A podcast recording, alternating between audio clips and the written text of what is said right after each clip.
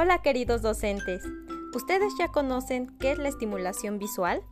La idea motora de la estimulación visual es aprender a ver, así lo llama la doctora Barraga, ya que la visión no se gasta ni se ahorra.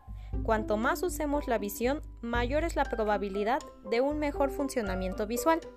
¿Y por qué no hacerlo desde el juego con nuestros pequeños?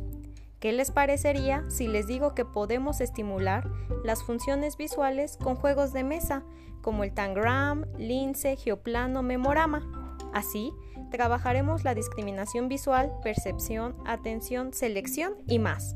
¡Anímate! Juega, acompaña y aprende con tus alumnos.